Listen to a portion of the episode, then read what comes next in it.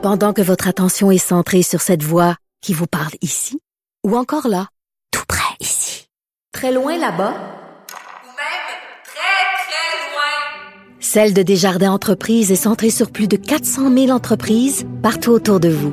Depuis plus de 120 ans, nos équipes dédiées accompagnent les entrepreneurs d'ici à chaque étape pour qu'ils puissent rester centrés sur ce qui compte, la croissance de leur entreprise.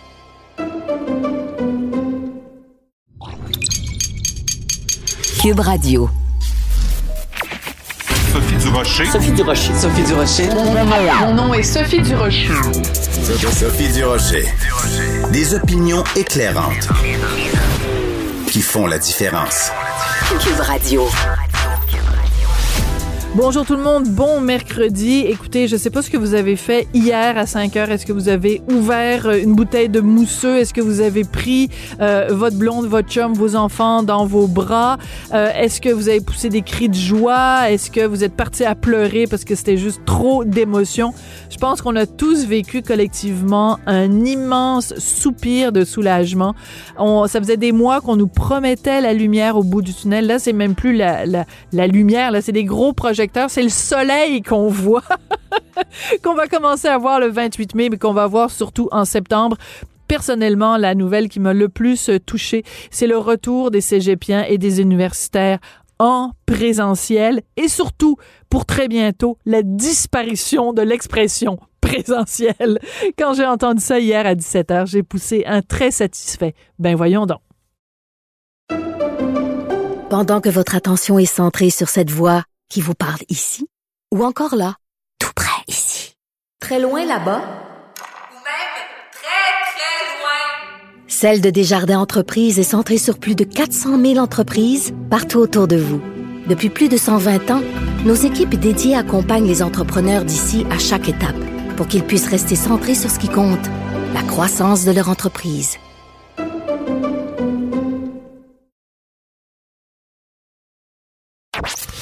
Sophie Durocher. Une femme distinguée qui distingue le vrai du faux. Vous écoutez Sophie Durocher. On est habitué quand on parle de José Lito. Michaud, c'est quelqu'un qui est vraiment près de ses émotions, puis c'est quelqu'un qui a un rapport très particulier avec le public québécois, un rapport très intime. Donc, au cours des derniers jours, José Lito a publié sur ses médias sociaux une vidéo dans laquelle il explique euh, quelque chose, un événement très euh, intime qui lui est arrivé au cours des derniers jours. Il est au bout de la ligne. José Lito, bonjour. Bonjour Sophie. Josélito, euh, je vais peut-être commencer simplement en te demandant comment ça va euh, et euh, pourquoi tu as choisi de faire cette vidéo pour parler à ton, à ton public, parler à ton monde? Ben parce que d'abord, j'ai décidé de, de, de, de, ras- de me raser la tête pour des raisons que je vais expliquer dans quelques minutes. Puis j'avais tellement peur qu'on m'arrête sur la rue puis qu'on me dise, euh, Monsieur Michaud, parce qu'on m'arrête beaucoup sur la rue sans prétention. Puis j'avais peur qu'on me dise, euh, est-ce que vous avez un cancer, puis devoir le justifier à chaque fois. Et ça, c'était impossible pour moi. Ça, c'était impossible à vivre. Puis en plus, comme je tourne présentement et que je vois beaucoup, beaucoup de monde, Mm. je me suis dit, je vais le dire. Puis après ça, je vais passer à autre chose dans ma vie. Mais, euh, mais j'étais très étonné des réactions. Ça, c'est sûr que ça m'a beaucoup bouleversé, mais, mais j'avais pas le choix de le dire. D'accord. Alors, tu t'es rasé les cheveux. Sur cette vidéo que tu as mis sur ta page Facebook dimanche, on te voit le coco rasé et tu expliques les raisons pour lesquelles tu as fait ça. Donc, pour ceux qui n'ont pas vu ta vidéo sur Facebook, explique-nous euh, ce qui s'est passé, ce qui t'a amené à prendre cette décision-là. Il y a quelques années, euh, j'ai commencé à avoir des problèmes. Comme euh, moi, c'était pas, c'était pas la, je n'étais pas chauve comme mettons on voit les hommes de 50, 55 ans. C'était pas comme ça. Moi, c'est à cause de traumatismes dans ma vie, puis des chocs nerveux, puis de l'anxiété, qu'à un moment donné, j'ai commencé à perdre beaucoup, beaucoup les cheveux. Et la maladie Lickelplan, qui est une maladie qui est inflammatoire, qui touche à la peau beaucoup, ça a fait en sorte que quand j'ai des périodes de stress, ben, ça tombait beaucoup. Et les deux dernières semaines, euh, ça, tombait tellement euh, attends, mon Dieu, c'est la première fois que je le dis même. Euh, ça tombait tellement que là, je commençais à m'affoler. C'est-à-dire, j'étais au, Hmm. j'étais en, en plein tournage. J'avais toujours une tuque sur la tête depuis quelques semaines où j'avais une casquette, mais souvent une tuque. Puis à un moment donné, quand j'ai vu ma tuque, là, j'ai vu des, comme quelqu'un qui a le cancer, ça tombait. Ça tombait beaucoup, beaucoup. Et là, je, me- je me suis dit, OK, là, il y a quelque chose de plus normal, ça, ça, ça ne fonctionne plus. Et là, je réussissais pas à, à, à régler ça vraiment. Puis là, à un moment donné, je me suis dit, la seule façon de le régler, c'est qu'il faut que tu enlèves tes cheveux une fois pour toutes. Puis mets pas de prothèse capillaire, parce que moi, je peux pas en mettre une à cause qu'il y a de l'inflammation sur mon crâne. Fait que tout de suite, je me suis dit, Hmm. il faut que je le fasse. Mais puis c'est mon, fils qui a décidé de le faire pour moi. Parle-nous de ce moment-là. Euh, José Ah, Lito, euh, comment, comment ton fils euh, a réagi? D'abord, comment tu l'as annoncé à ton fils en lui disant, ben écoute, euh, papa va se raser la tête, puis j'aimerais ça que ce soit toi qui le fasses, ou peut-être c'est lui qui sait te faire? Ben, ça a commencé que lui, il savait quand même depuis des des années qu'il savait qu'il y avait un problème là, que je perdais Oui. beaucoup mes cheveux, mais je dirais que l'intensité, là, c'est les derniers mois. C'est vraiment le dernier mois. Mm. Puis à un moment donné, il me, je- il a toujours m'embrassé à l'endroit où j'avais plus de cheveux. Ça C'est déjà mignon. l'in- l'indication, euh, comment c'était compliqué, euh, puis comment c'était touchant ce qu'il faisait. Puis à un moment donné, samedi matin, dimanche matin, on va, on va aller chercher euh, un rasoir, puis on va le faire. Puis il m'a dit, je vais le faire avec toi. Hmm. Puis euh, moi, je- ce, ce dont je me souviens, euh, parce que ça a été comme un choc énorme, c'est à quel point je pleurais. Je n'arrêtais pas de pleurer, je n'arrêtais pas de pleurer, je ne voulais pas me voir. Euh, je- je- puis lui, je, je voyais qu'il tremblait. Puis Hmm. ça va dessus, oh oui, papa, je me concentre, je me concentre, je me concentre. Il y a Véronique devant moi et ma fille. Euh, puis on a beaucoup pleuré, mais je, dirais quand, quand je me suis vu là euh, dans le miroir après, j'ai pleuré énormément. Je, je, je, puis c'est pas par, par coquetterie, ça n'a rien à voir avec la coquetterie. Ça me rappelait pourquoi je m'étais rendu là. C'est pas ce qu'on ce qu'on comprend, Sophie, c'est que Oui. c'était pas euh, ah tu perds des cheveux, ben, tout, tout le monde perd des cheveux, mais je le savais que la cause première c'est Mhm. le choc nerveux et, les- et la le stress. Et là, je me donc j'avais tendance à me frapper dessus euh, pour tout te dire, parce que je te dis toujours, toi, toi, j'avais toujours j'ai encore ce sentiment-là aujourd'hui. Pourquoi tu t'es rendu jusque-là? Tu Hmm. savais que ça tombait. Pourquoi tu t'es rendu? Pourquoi tu n'as pas calmé ta vie? Mais c'est ça, bon, ça, ça donne rien de faire ça. Ça donne absolument rien, mais c'est ça qui m'est venu en premier en regardant dans le miroir. C'est-à-dire qu'en voyant les conséquences de ces, de Bien ces sûr. chocs nerveux-là, ça t'a ramené à l'origine, à ce qui avait causé le choc. Donc, c'est comme si tu revivais ce choc-là. Euh, oui, le choc et les chocs. Hmm. Euh, c'est ça. Ça revenait constamment. C'était une journée, écoute, montrer comment c'est fort, là.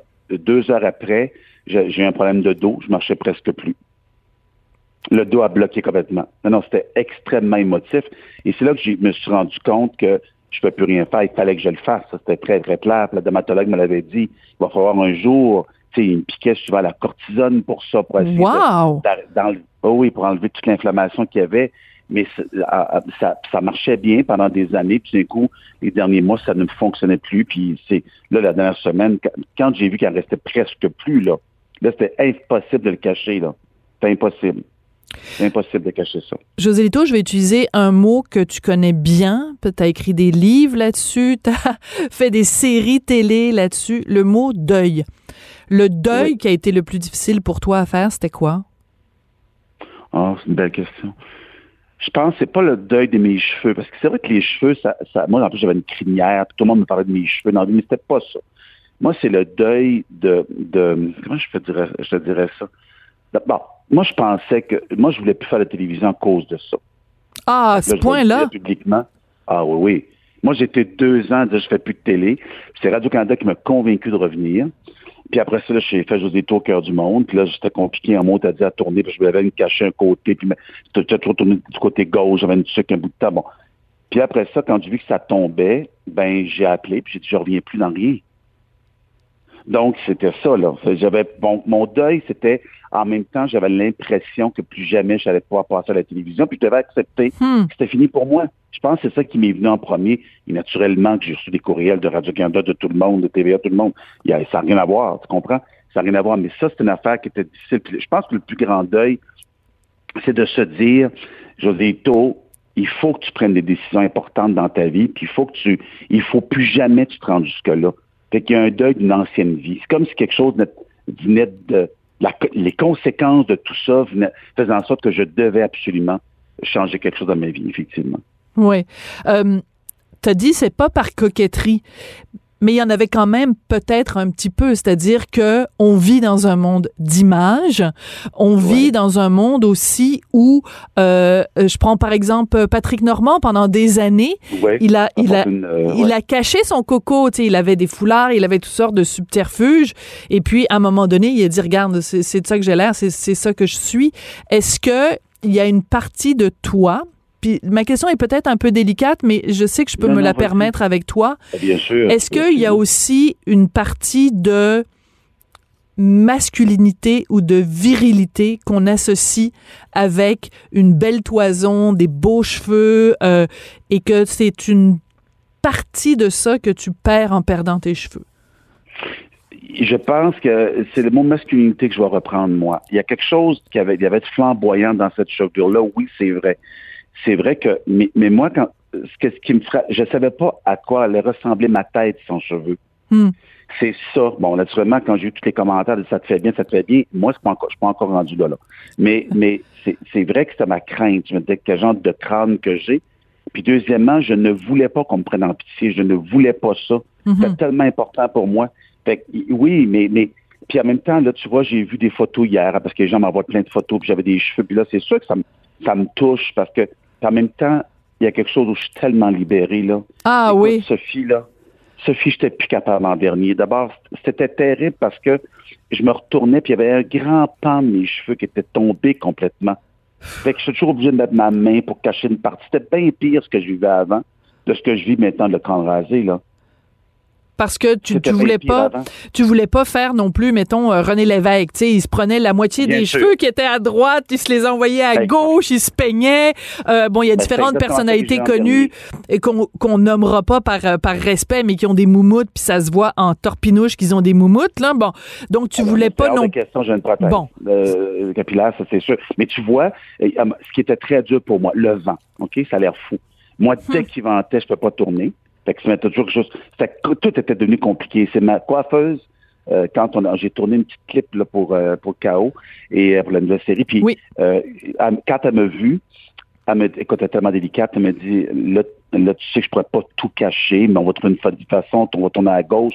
C'est ça, la semaine passée, qui me comme. Je fais OK, là, j'ai dit, Lucia, je vais tout couper ça en fin de semaine. Elle Hmm. t'aura pas le choix. Ça tombait tellement, c'était c'était quelque chose, comment ça tombait, là. C'était comme, comme j'ai tantôt, quelqu'un qui avait le cancer. Ça tombait. Ça tombait éno- énormément. José Lito, tu nous as dit que tu avais eu beaucoup de réactions. La réaction qui t'a le plus touché, que ce soit quelqu'un de connu ou euh, quelqu'un d'anonyme, la réaction qui, t'a- qui est allée le plus droite au cœur que tu as reçue après cette décision-là? J'espère que vous empêcherez pas de faire la télévision pour ça. Hmm. C'était exactement le, le, le, le, le doigt sur le bobo. Je voulais plus jamais revenir. J'étais des deux ans plus. Non, mais je voulais plus jamais, jamais revenir.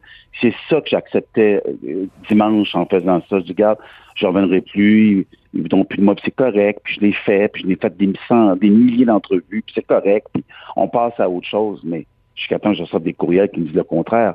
Mais je veux revenir, là, mais pas là, là, pas là. Mon Dieu, pas de suite là, je suis pas capable de, de me voir à la télévision avec ça, là. Mais, mais, ça- mais dans quelques semaines, je pense que ça va aller mieux. C'est juste que le, le crâne rasé me rappelle surtout les, les, les, les, les- les conséquences du stress. C'est plus ça que ça me rappelle que, oh, j'ai plus de cheveux, puis c'est moins beau.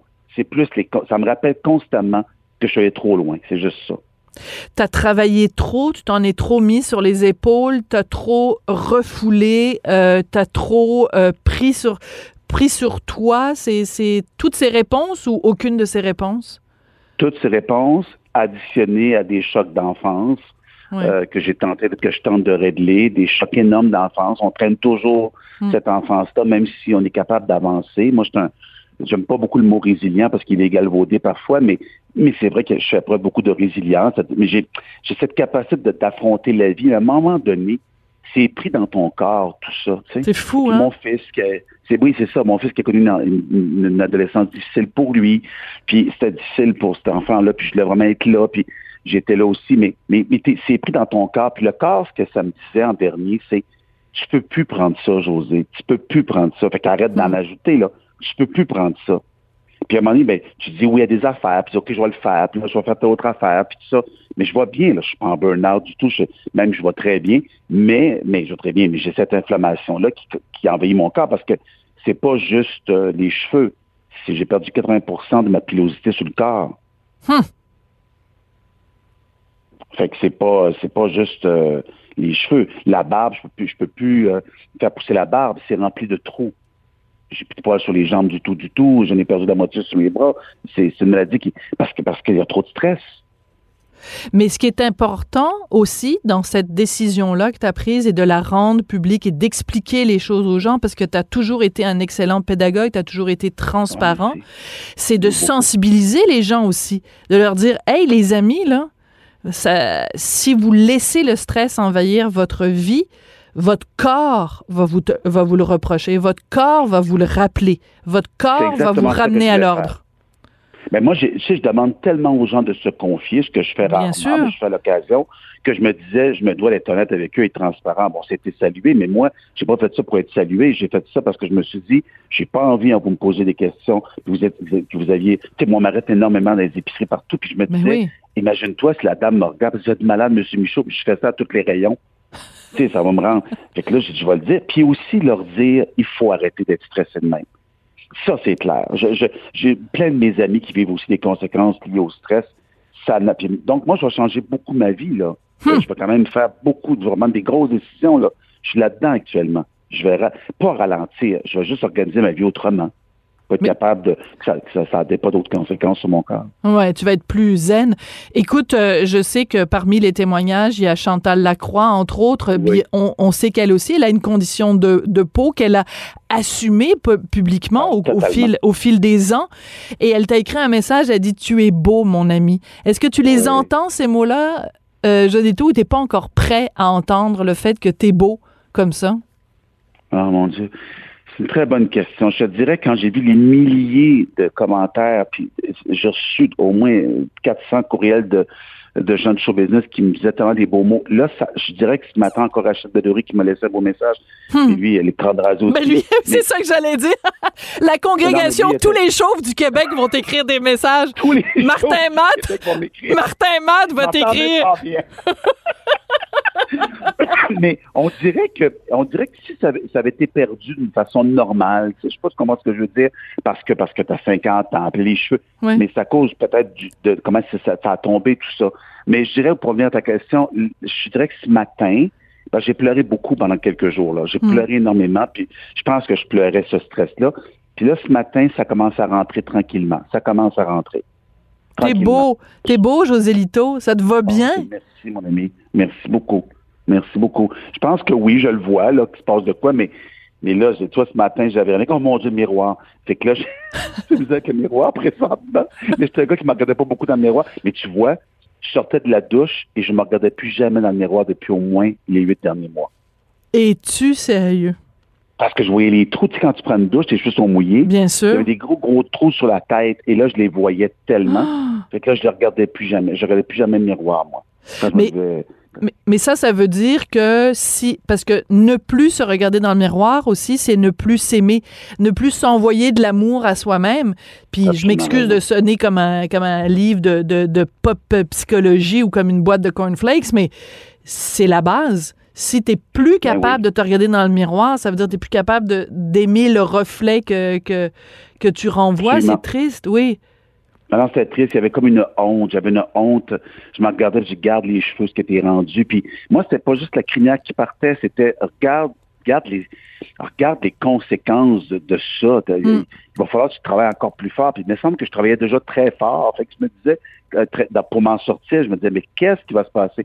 Mais c'est vrai que quand, quand tout ça est parti dimanche, il y a quelque chose de léger à l'intérieur de moi. Hmm. Ça, c'est sûr, qu'il y a quelque chose de beaucoup plus léger. Il y a quelque chose de, j'ai pas besoin de cacher ça, puis il y a quelque chose d'assumer. Je fais OK. Puis là, il y a beaucoup de monde qui me disent Ah, vous ressemblez à un moine bouddhiste. Puis je dis Ah, c'est pas bête un jour de devenir, de devenir quelqu'un qui va méditer davantage. Ben, sais-tu quoi? Je trouve que tu ressembles à Léonard Cohen quand il était, euh, quand il était avec les, les, les moines bouddhistes en Californie, là, à Mont-Baldy. Oui, ça aurait, mon Dieu, c'est un beau compliment. Ben- je me souviens très bien, j'ai encore des photos de ça. Ben oui, tout à fait. Écoute, euh, j'ai, il me reste, j'ai- je suis en train de dépasser mon temps, mais c'est pas grave, José Ito, je veux prendre le temps. Tu l'as évoqué tout à l'heure que tu es depuis quelques jours donc euh, euh, sur un plateau de tournage, une série imaginée par toi, c'est Chaos. Oui. On va pouvoir voir ça à TVA cet automne. Rapidement, ça raconte quoi et comment tu as eu cette idée-là? Ben, c'est l'histoire de jeunes, euh, peut-être 17, 18, 19 ans, qui vont à un concert de leur idole et niveau. Et puis, tout d'un coup, au bout de la quatrième ou cinquième chanson, tout explose. Et on se dit, mon Dieu, qui a commis cet acte-là? C'est pas un acte terroriste, c'est un acte isolé.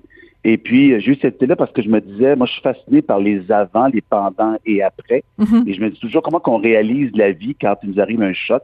J'en ai un présentement. En effet. Et C'est ça qui m'intéressait beaucoup. Et donc, j'ai coécrit cette euh, série-là. Et puis, je suis coproduit avec André Dupuis, mon ami, et euh, Stéphane Beau dans la réalisation. Il y a une maudite belle équipe. Très bons acteurs aussi. Pascal Bussière, Pierre Lebeau, plein de beau monde. Ouais, Mélissa Bédard. Et Mélissa Bédard qui, est gigantesque. Et c'est vraiment, euh, tu sais, moi, je l'avais vu dans M'entends-tu, elle Ben m'avait oui. séduit.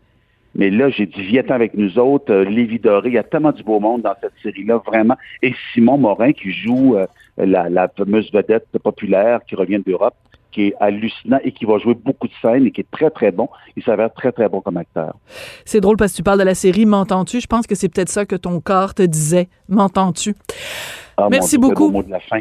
Merci, ami. Bonne journée à toi. Je t'embrasse, t'es beau, je t'aime, au revoir. Moi aussi. Bye-bye. José Lito Michaud avec un, coco rasé maintenant. Mais ne pensez pas que c'est à cause du cancer, c'est pour une toute autre raison. Alors si vous le croisez à l'épicerie entre les carottes et les tomates, dites-lui qu'il est beau.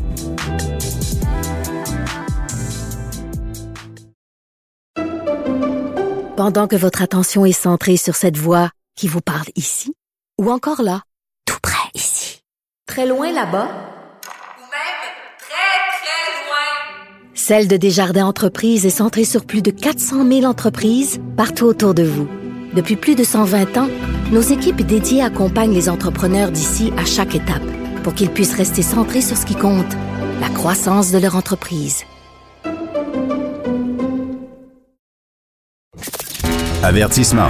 Cette émission peut provoquer des débats et des prises de position pas comme les autres. Vous écoutez Sophie Durocher. C'était prévu déjà depuis quelques jours que j'allais interviewer aujourd'hui l'humoriste euh, et comédien et animateur et toutes sortes de choses Laurent Paquin pour parler de sa nouvelle carrière comme chanteur sérieux. et euh, ben hier, euh, il y a eu évidemment toutes ces annonces de déconfinement, fait que je ne peux pas faire comme si on n'en parlerait pas aujourd'hui. Laurent Paquin, bonjour. Bonjour, comment ça va? Ben écoute, ça peut pas ça peut pas mieux aller. Moi, j'ai juste envie de chanter, de boire du champagne et de, de, de me mettre en bikini à une terrasse là, c'est drôle parce que dans mon groupe d'amis sur Facebook, tout le monde ou à peu près parle de ça va être quoi la première affaire que je vais faire. ça me fait rire, mais en même temps, ça met un peu de soleil. Moi, je sais déjà, le 28 au soir, il y a des bien bonnes chances que je reçoive mon frère. Tu sais, je, je, je planifie.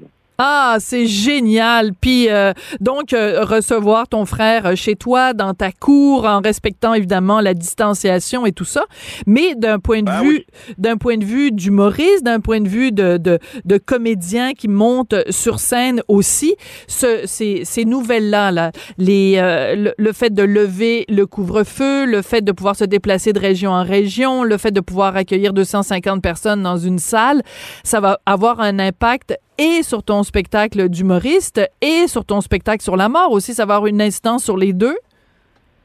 Oui, oui, oui, la tournée reprend tranquillement.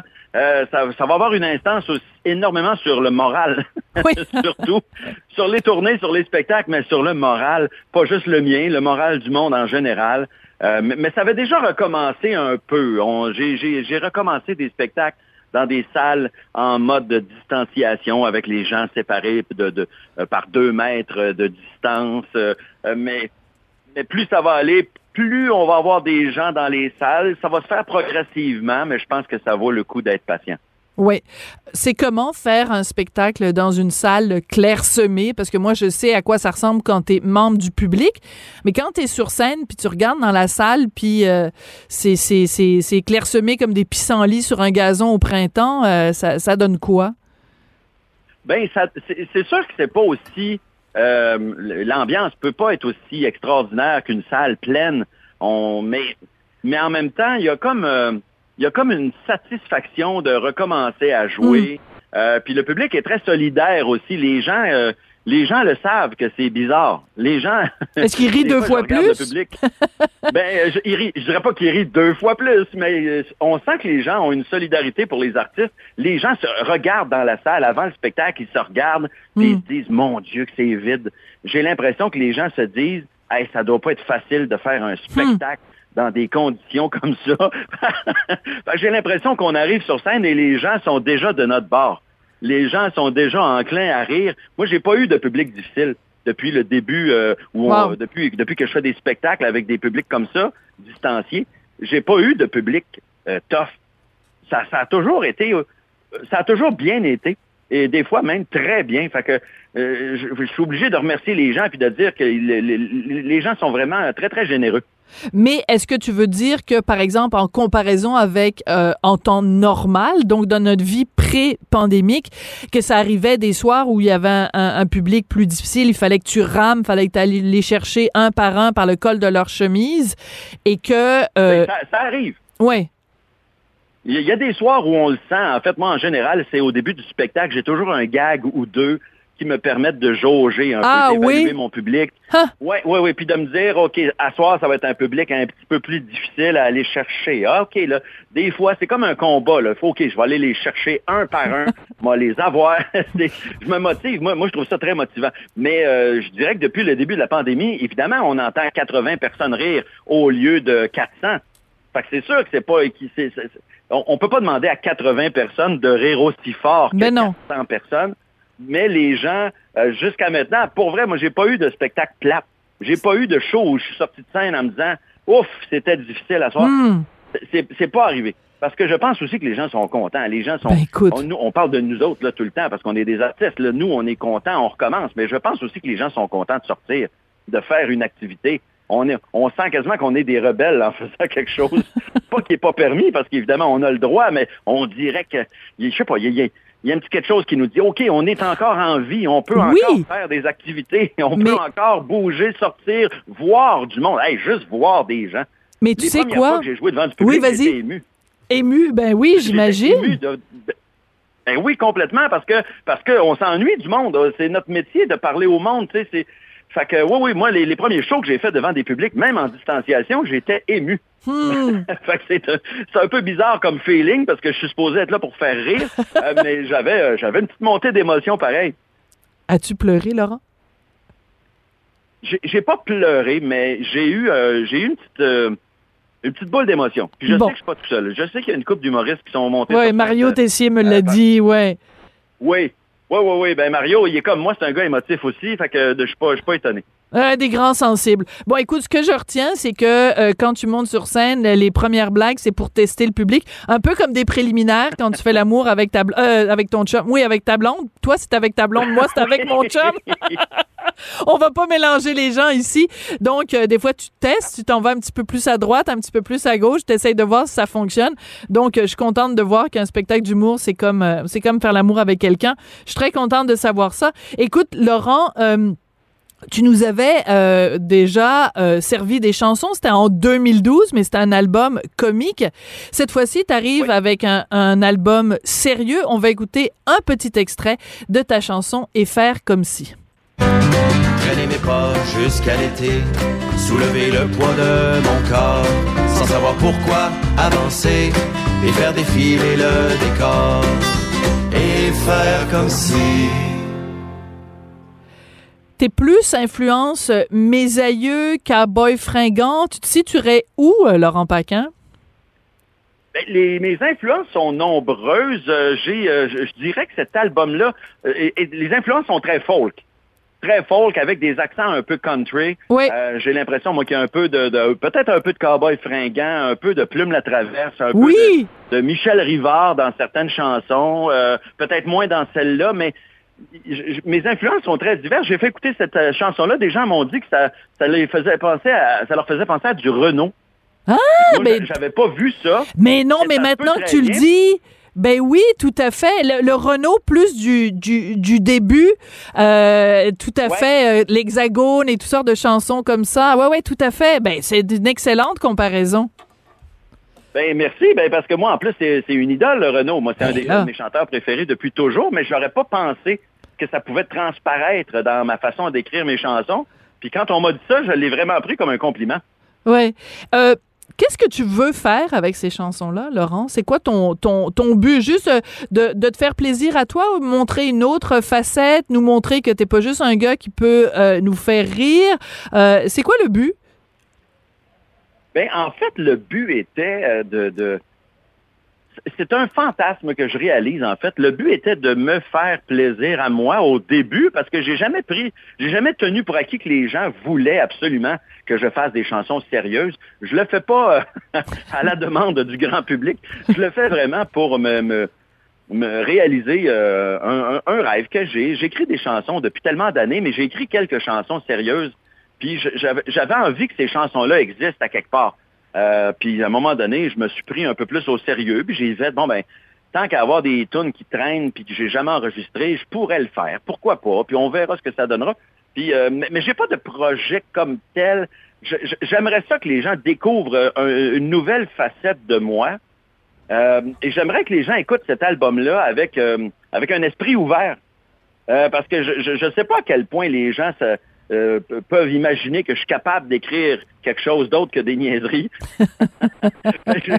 Mais j'ai l'impression que, même si je n'ai jamais prétendu être un grand chanteur ni un grand musicien, j'ai l'impression d'avoir un certain talent euh, pour l'écriture. Je pense avoir un certain talent pour écrire des mélodies euh, accrocheuses. J'inviterais les gens à découvrir cet album-là, qui n'est pas sorti, évidemment, il va sortir à l'automne, mais euh, j'inviterais les gens à le découvrir avec, une, avec ouverture parce que je pense que vous pourriez être agréablement surpris. C'est ce que je crois. Mais tu sais quoi? Euh, le parallèle que je ferais, pas, pas du tout dans le style de chanson, mais dans le style de, de personnage qui joue sur deux, deux tableaux. Yvon Deschamps euh, a fait oui. plein de très, très belles chansons sérieuses. Bon, il a fait des chansons rigolotes, il a fait les fesses et tout ça, mais euh, aimons-nous quand même, tu sais, je veux dire. Et et pourtant, c'est un, un, grand humoriste et il, il a réussi aussi à nous toucher. Je pense qu'à la base, que ce soit par l'humour, que ce soit par le sérieux, c'est une question, on revient simplement au fait que tu es un gars sensible. Et c'est cette sensibilité-là qui fait que tu es capable d'aller soit tourner à gauche vers l'humour, soit tourner à droite vers le sérieux. Mais le point commun, c'est la sensibilité, non? Ben, c'est oui, c'est ce que je crois. Puis en fait, j'ai l'impression, moi, personnellement, que euh, ce que je fais, c'est pas, c'est pas si différent. Écrire une chanson sérieuse et écrire une chanson humoristique, pour moi, ça reste de l'écriture, ça reste de la création. Euh, il y a beaucoup de, de, points communs entre les deux, entre la comédie, entre le drame. C'est, c'est juste que c'est un moyen, on prend un moyen différent pour rejoindre les gens, mais l'objectif, j'ai l'impression que c'est toujours un peu le même. Mm-hmm. S'exprimer, dire quelque chose, faire réagir les gens, euh, provoquer des images dans la tête des gens, euh, que tu le fasses par le rire ou par, euh, ou par le drame. j'ai, j'ai l'impression que c'est, c'est on aime séparer les domaines. Ouais. Mais moi, dans ma tête, ils sont pas si séparés que ça. J'ai l'impression que une chanson humoristique puis une chanson sérieuse, des fois, on est juste à un gag ou deux de, de, de, de différence entre les deux. Moi, j'écris des chansons humoristiques que si j'avais changé quelques mots seulement, ça aurait pu être des très, très bonnes chansons sérieuses aussi, et inversement. Donc, moi, j'ai j'ai pas l'impression de d'aller à gauche puis à droite, puis j'ai pas l'impression de m'éparpiller. J'ai l'impression Mhm. de faire toujours un peu la même chose, mais en, en exploitant une facette un peu méconnue, euh, une facette nouvelle, mais d'un d'un même métier. Pour moi, c'est la même job. Si tu devais écrire une chanson sur la pandémie, ça ressemblerait à quoi? Si j'écrivais une chanson sur la pandémie, je, je je sais pas si je la ferais directement sur le thème de la pandémie, mais je la ferais sûrement sur quelque chose de touchant. Euh, si je le faisais de façon humoristique, là, je sais pas, euh, peut-être ça serait différent, mais mettons une chanson qui serait plus sérieuse, peut-être je la ferais sur un ami dont, de qui je m'ennuie. Hmm. Ça ferait un beau, un beau thème, tu sais, tu, tu, euh, je m'ennuie de toi, puis euh, ça ferait un bon, un bon, un bon point de départ pour une chanson. Penses-tu que ça nous a rendu Euh. meilleur, la pandémie? Penses-tu que ça nous a révélé le, le meilleur de l'être humain ou le pire de l'être humain? Ah, les deux. Les deux. Moi, je pense que il y a des êtres humains euh, qui ont développé des réflexes humanistes extraordinaires et d'autres qui ont développé complètement à l'inverse. Moi, je, je pense que l'humain, dans temps de crise, se révèle à son meilleur et à son pire et je, je pense que c'est ça qui est arrivé, mais on pourrait, on pourrait en parler longtemps. Es-tu vacciné, Laurent? Comment? Oui, Et oui, tu- j'ai eu mon premier vaccin. Euh, J'attends le deuxième avec impatience, euh, qui devrait arriver euh, au mois fin, fin du mois d'août. Mais Ouais. oui, oui, je suis vacciné. Je ne ferai pas de joke sur la 5G. Je n'ai pas, j'ai j'ai pas capté des nouvelles stations de radio euh, avec euh, mon, mon vaccin. là. Oui, ben surtout, surtout que pendant la pandémie, tout le monde s'est improvisé humoriste, tout le monde a essayé de, de faire des blagues plus ou moins poches, plus ou moins réussies euh, avec, avec cette C'est pas pandémie-là. toujours un succès. Non, pas vraiment. Quand, quand on a, quand on a encore le, le- le goût de faire des blagues, ça veut dire que tout n'est pas perdu. Exactement. Ça Écoute, euh, vois ça. Même euh, si la joke pas bonne. cet été, tu vas euh, être à la barre d'une soirée euh, carte blanche au festival Juste pour rire en juillet devant Oui. public. T'envisages ça comment? Comment comment ça va être? Ce sera pas comme les années précédentes. Tu vois ça comment? Ben, j'ai très hâte de voir en fait combien de personnes. Pour l'instant, on était euh, avec la- la- la- les, les critères actuels, on avait 250 personnes.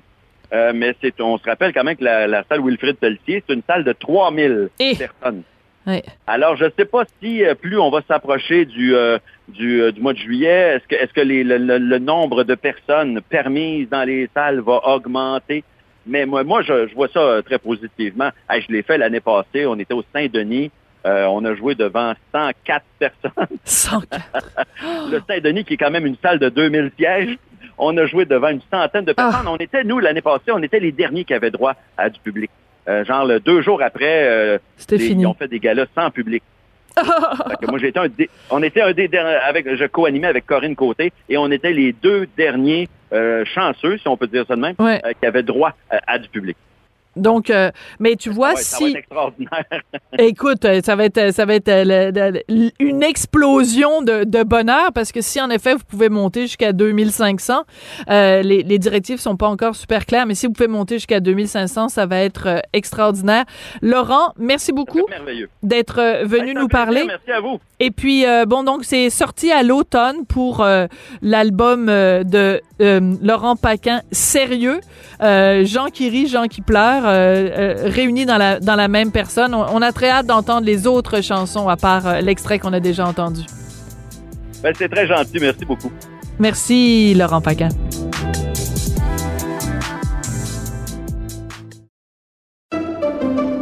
Pendant que votre attention est centrée sur cette voix qui vous parle ici, ou encore là, tout près ici, très loin là-bas, Ou même très, très loin. Celle de Desjardins Entreprises est centrée sur plus de 400 000 entreprises partout autour de vous.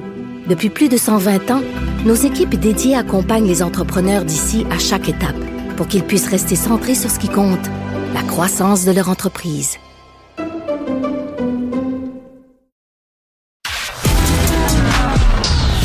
De la culture aux affaires publiques.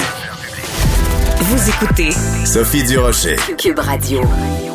Le réseau express de la capitale, un tunnel entre Québec et Lévis, ça va coûter oh, plus de 7 milliards de dollars.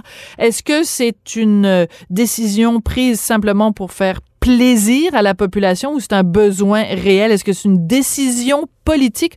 On va parler de tout ça avec Jean-François Lisée, qui est notre chroniqueur tous les mercredis, ex-chef du Parti québécois, auteur, euh, chroniqueur, animateur, toutes sortes de choses en heure. Bonjour, Jean-François. Quand tu as appris euh, cette nouvelle-là, donc cette annonce, vraiment un tunnel monstre pour le fameux troisième lien, quelle a été ta première réaction d'ex-politicien, Jean-François? Ben, c'est le prix, c'est le fait que le, premier ministre a décidé d'aller de l'avant malgré la facture, parce que euh, déjà, bon, on savait que c'était une promesse purement électoraliste. Il n'y a aucune étude qui montre que c'est nécessaire, mais c'est une volonté exprimée par une partie de la population de Chaudière-Appalaches et de Québec, appuyée par les radios, la- les radios de Québec de façon importante. Donc, c'était un enjeu local, puis c'est normal qu'il y ait des enjeux locaux qui soient imposés par des volontés politiques. La démocratie, c'est ça, mais Mhm. il y a un moment où quand tu regardes la facture, tu te dis, ben là, c'est plus possible. Et à l'époque, je veux dire, depuis le début de la discussion de ce projet-là, on parle de 4 milliards de dollars. Mhm. 4 milliards, ben, c'est le coût du tramway. C'est euh, 4 milliards, c'est beaucoup d'argent. Et déjà, à 4 milliards, ça semblait un petit peu difficile à faire passer. Mais là, on parle de 7 à 10 milliards. Alors là, on est, on est dans un ordre de grandeur qui est scandaleux. Euh, pour, pour te donner une idée, euh, le, le, le, nou- le beau nouveau pont Champlain Oui. a coûté 4,5 milliards, c'est-à-dire la moitié, pour euh, desservir entre 3 et 5 fois plus de voitures quotidiennes. Donc, Hmm. deux fois moins cher pour 3 à 5 fois plus de voitures. Puis là, on n'a même pas calculé euh, les autobus et le REM euh, qui va passer là-dessus. Oui, Et mais donc- en même temps, Jean-François, si je peux me permettre quand même de faire l'avocat du diable, euh, construire un pont, c'est pas la même chose que construire euh, un, que creuser un tunnel sous le fleuve. Les, les euh, juste à sa face même, là, d'un point de vue d'ingénierie, les défis sont pas les mêmes. Mais je comprends que le quand on rapporte ça par rapport à la population, par rapport au nombre d'automobilistes, c'est sûr que on répond pas aux mêmes besoins. Les besoins sont peut-être pas aussi criants. Je comprends, je comprends ce que tu veux dire. Exact. Et puis là, on, on se dit, bon, si on si l'argent poussait dans les arbres, Et qu'on serait pas? bien. Hein, je veux dire, on, on peut s'offrir quelque chose qui n'est pas absolument nécessaire si on est très riche puis qu'on n'a pas énormément de besoins. Mais là, la question, c'est, ce serait combien trop cher? T'sais, Si à 10 milliards, ce n'est pas trop cher, est-ce qu'à 15 milliards, ce serait trop cher? Est-ce qu'à 20 milliards, ce serait trop cher? Parce que là, on n'a plus de critères. On n'a plus de critères de rapport qualité-prix ou rapport besoin-prix. Il semble que ça, n'avait pas de, limite. Monsieur Legault, lorsqu'il a fait son annonce, on sentait bien son, son hésitation face à, à l'ampleur du coût. Puis il a dit, bon, ben, c'est vrai que 10 milliards, c'est un gros chiffre. On va essayer de ramener ça un petit peu moins puis le fédéral va en payer une partie, puis c'est quand même pour 100 ans, puis il était lui-même un peu à la Mm. défensive, et puis c'est pour ça qu'ils ont, ils ont mis ça dans l'ensemble de, de, de leur carte sur le réseau express euh, de la capitale pour euh, essayer de le, de le noyer dans le reste, mais ça ne marche pas parce que ce 10 milliards-là est, est vraiment saute aux yeux euh, et est considéré à bon droit comme une dépense scandaleuse. Puis là, on n'a même pas parlé de l'augmentation des GES qui va être provoquée par cette structure-là. Ouais. Euh, tu as évoqué tout à l'heure euh, les radios de Québec, les radios privées de Québec. Euh, bon, on pense évidemment à Choix Radio X.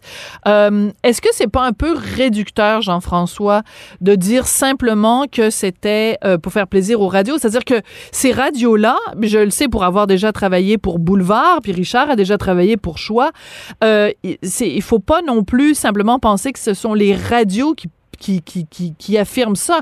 Les radios reflètent la volonté sincère d'une grande partie de la population. C'est, je, je trouve ça un peu réducteur de simplement dire, bon, c'est pour faire plaisir aux radios. C'est, ben, j'ai dit, c'est, une, c'est un enjeu local réel Ouais. qui a été, euh, je pense que pour les radios, on peut dire deux choses. C'est vrai qu'ils ne peuvent pas dire quelque chose qui n'est pas présent dans, euh, dans, dans le tissu de la discussion, sinon Ouais. ça ne collerait pas, mais ils l'amplifient de façon extraordinaire. hein. Ils en font, euh, c'est un enjeu qui peut exister, ils l'ont beaucoup amplifié, et ils en ont fait un enjeu central de la vie politique Mhm. euh, de Québec. Et, euh, et, ça- et de toute évidence, il y avait suffisamment de gens qui trouvaient que c'était important pour que ça devienne un enjeu incontournable. Même les libéraux de, de Philippe Couillard, qui étaient contre, en principe, se sont rendus compte que ben, s'ils ne faisaient pas semblant d'être pour, ils n'avaient aucune chance de gagner des, des comtés là.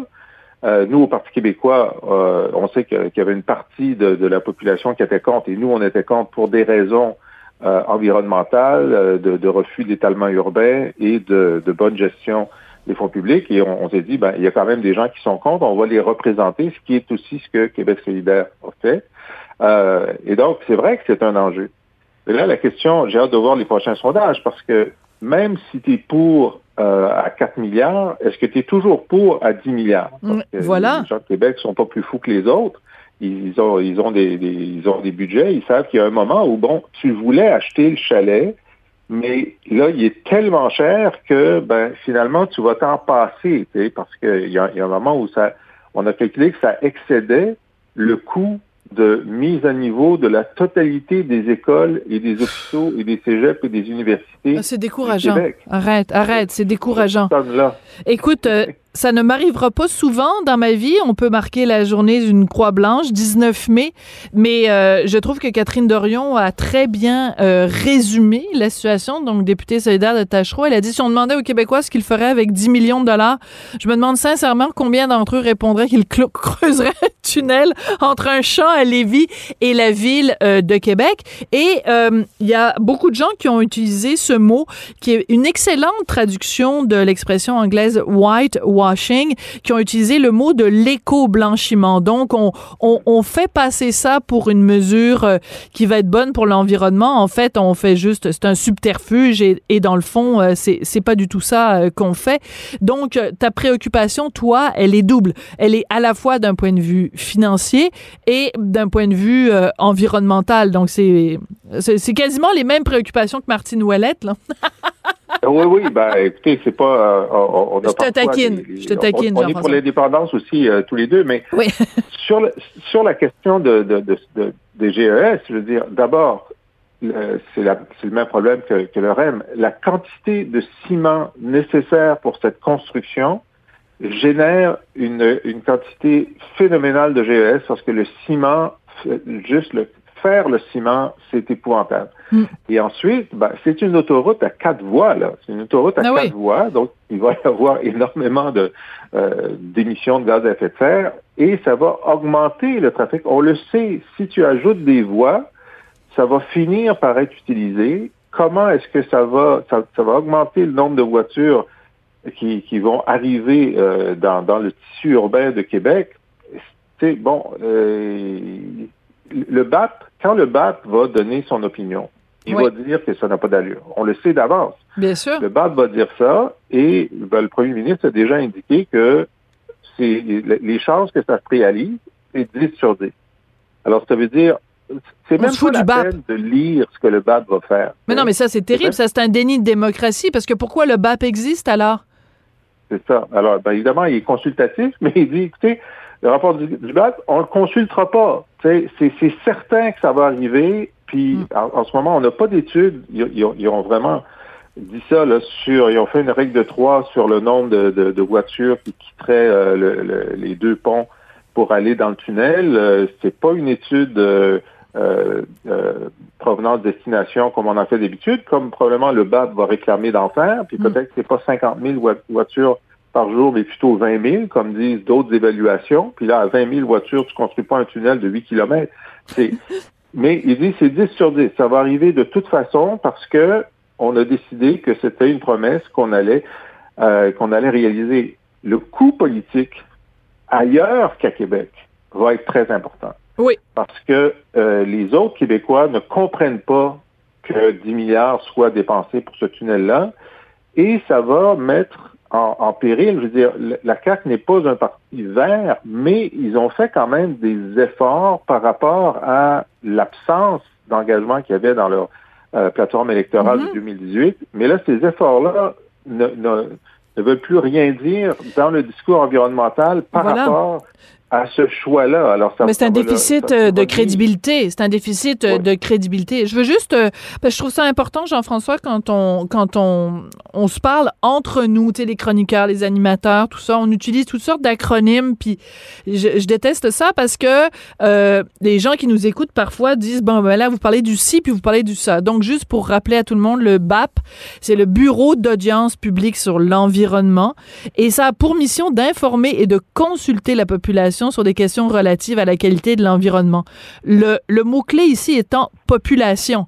Donc, si le gouvernement dit, peu importe ce que décidera le BAP et ce que recommandera le, le BAP, euh, on s'en tape, on se tape du BAP, euh, c'est une façon de dire on se tape de ce que pense la population. C'est, il faut revenir quand même à l'essentiel. Oui, de ce que pense la population et les experts. Oui. Parce que, bon, le BAP est consulte, en effet, mais euh, il est censé nous donner ce que la science dit de l'impact environnemental d'un projet. Alors, ce que le gouvernement nous dit, c'est la science, on s'en tape. Oui. Parce que ce qu'on veut, c'est des votes. Ouais. Donc euh, une manœuvre euh, électoraliste, mais je trouve ça intéressant. Je veux revenir à ce que tu disais par rapport à ce à ce ce coup politique, parce que évidemment en ce moment la CAQ elle vend dans les voiles, les mesures que que le gouvernement vient d'annoncer, tout le monde euh, applaudit en disant waouh c'est génial, merci de nous libérer enfin de euh, vos mesures euh, sanitaires, 40% d'intention de vote, tout va bien, mais quand viendra le temps des élections, je pense qu'il y a beaucoup de gens qui n'oublieront pas euh, que le coût associé à cette promesse-là, puis oublions pas non plus, on vient de parler donc de, de, euh, de, de 7 à 10 milliards et des travaux qui vont s'échelonner pendant 10 ans. Oui. Et là, ça va être intéressant aussi parce que tu as remarqué qu'il n'y avait pas de représentant fédéral à cette annonce-là. Et, euh, et, tout à fait, tout à fait. Monsieur, oui, M. Legault veut que ben, il y ait entre 35 et 45% du coût qui soit pris par les fédéraux. Hum. Mais les fédéraux, ils, aident des infrastructures vertes. Puis c'est pas parce qu'il y a un autobus qui passe. C'est vrai, ils ont fait. Il y, a, trois voies, il y a six voies au total, deux voies pour les autobus. Ben, c'est vrai euh, un peu partout là qu'il y a une voie pour les autobus. Alors le gouvernement hum. fédéral en ce moment ne finance pas des autoroutes, même s'il y a une voie réservée. Peut-être qu'il pourrait payer pour la voie réservée, mais ce qui est certain, c'est que le gouvernement fédéral, M. Trudeau, qui va retourner en élection probablement au début de l'automne, euh, veut montrer qu'il est vert. Alors, s'il veut montrer qu'il est vert dans le reste du Canada, ça va être très difficile de dire qu'il hum, va financer le tunnel. Déjà aux dernières élections, ça grinçait parce que les, euh, les, les, candidats libéraux de la région de Québec voulaient pas dire qu'ils étaient contre le troisième lien. Les conservateurs disaient qu'ils étaient pour. Euh, Monsieur Guilbeault, évidemment, lui disait que ben non, il n'était pas, il pas question que le Parti libéral finance cette, euh, ce, tunnel de GES. Euh, là, euh, ça va être compliqué de trouver, de trouver. Puis ça, c'est clair que ah. pendant la campagne, Monsieur Legault va essayer d'extirper à Monsieur Trudeau une promesse de participer à la construction. Puis là, ça va grincer aux entournures. Ouais. Écoute, Jean-François, il nous reste 30 secondes. Euh, les mesures annoncées hier de déconfinement, quelle est euh, rapidement la mesure qui t'a fait le plus plaisir ou la, la, la mesure qui est la plus porteuse d'espoir pour toi? Ben, c'est la, c'est la mesure qui ouvre les, euh, les non, je répondrai pas directement à ta question, Globalement, globalement, c'est euh, c'est le fait qu'on va on va pouvoir se voir sans masque euh, lorsqu'on aura euh, la mm. vaccination, mais c'est qu'on est censé pouvoir aller au ciné-parc euh, alors que le soleil se couche à 7h25 et que le couvre-feu est toujours à 21h. Là, je pense que ça va être des, ça va être des courts-métrages. On va aller au cinéma pour des courts-métrages. oui, mais à partir du 28 mai, il n'y a plus de couvre-feu, donc euh, ça va être euh, bingo pour tout le monde. Écoute, donc, ben, j'imagine aussi que aller à une terrasse, prendre un bon verre de ah, rosé, célébrer ah, la vie, la vie, la vie, le retour à la vie. Écoute, merci beaucoup, Jean-François. Ça a été euh, un plaisir de parler. Merci d'échanger avec nous sur ce fameux, euh, fameux tunnel qui risque de nous coûter cher et de coûter cher aux générations qui s'en viennent aussi. Ça va être quelque chose, ça va être pharaonique. Pharaonique, oui. Ouais. Bonne journée. Merci beaucoup. Euh, quand on dit pharaonique, évidemment, on fait référence aux, pharaons qui ont dépensé des, des, milliers et des milliers de, je sais pas comment ça s'appelait, la monnaie à l'époque, pour construire les pyramides. Alors, on va avoir des belles pyramides, mais sous le fleuve. C'est comme ça que se termine l'émission. Merci beaucoup d'avoir été là aujourd'hui. Je voudrais remercier Jean-François Roy à la mise en onde, la réalisation, William Boivin à la recherche. Et comme d'habitude, ben, on sera fidèle au poste demain. Merci d'avoir été là. Cube Radio.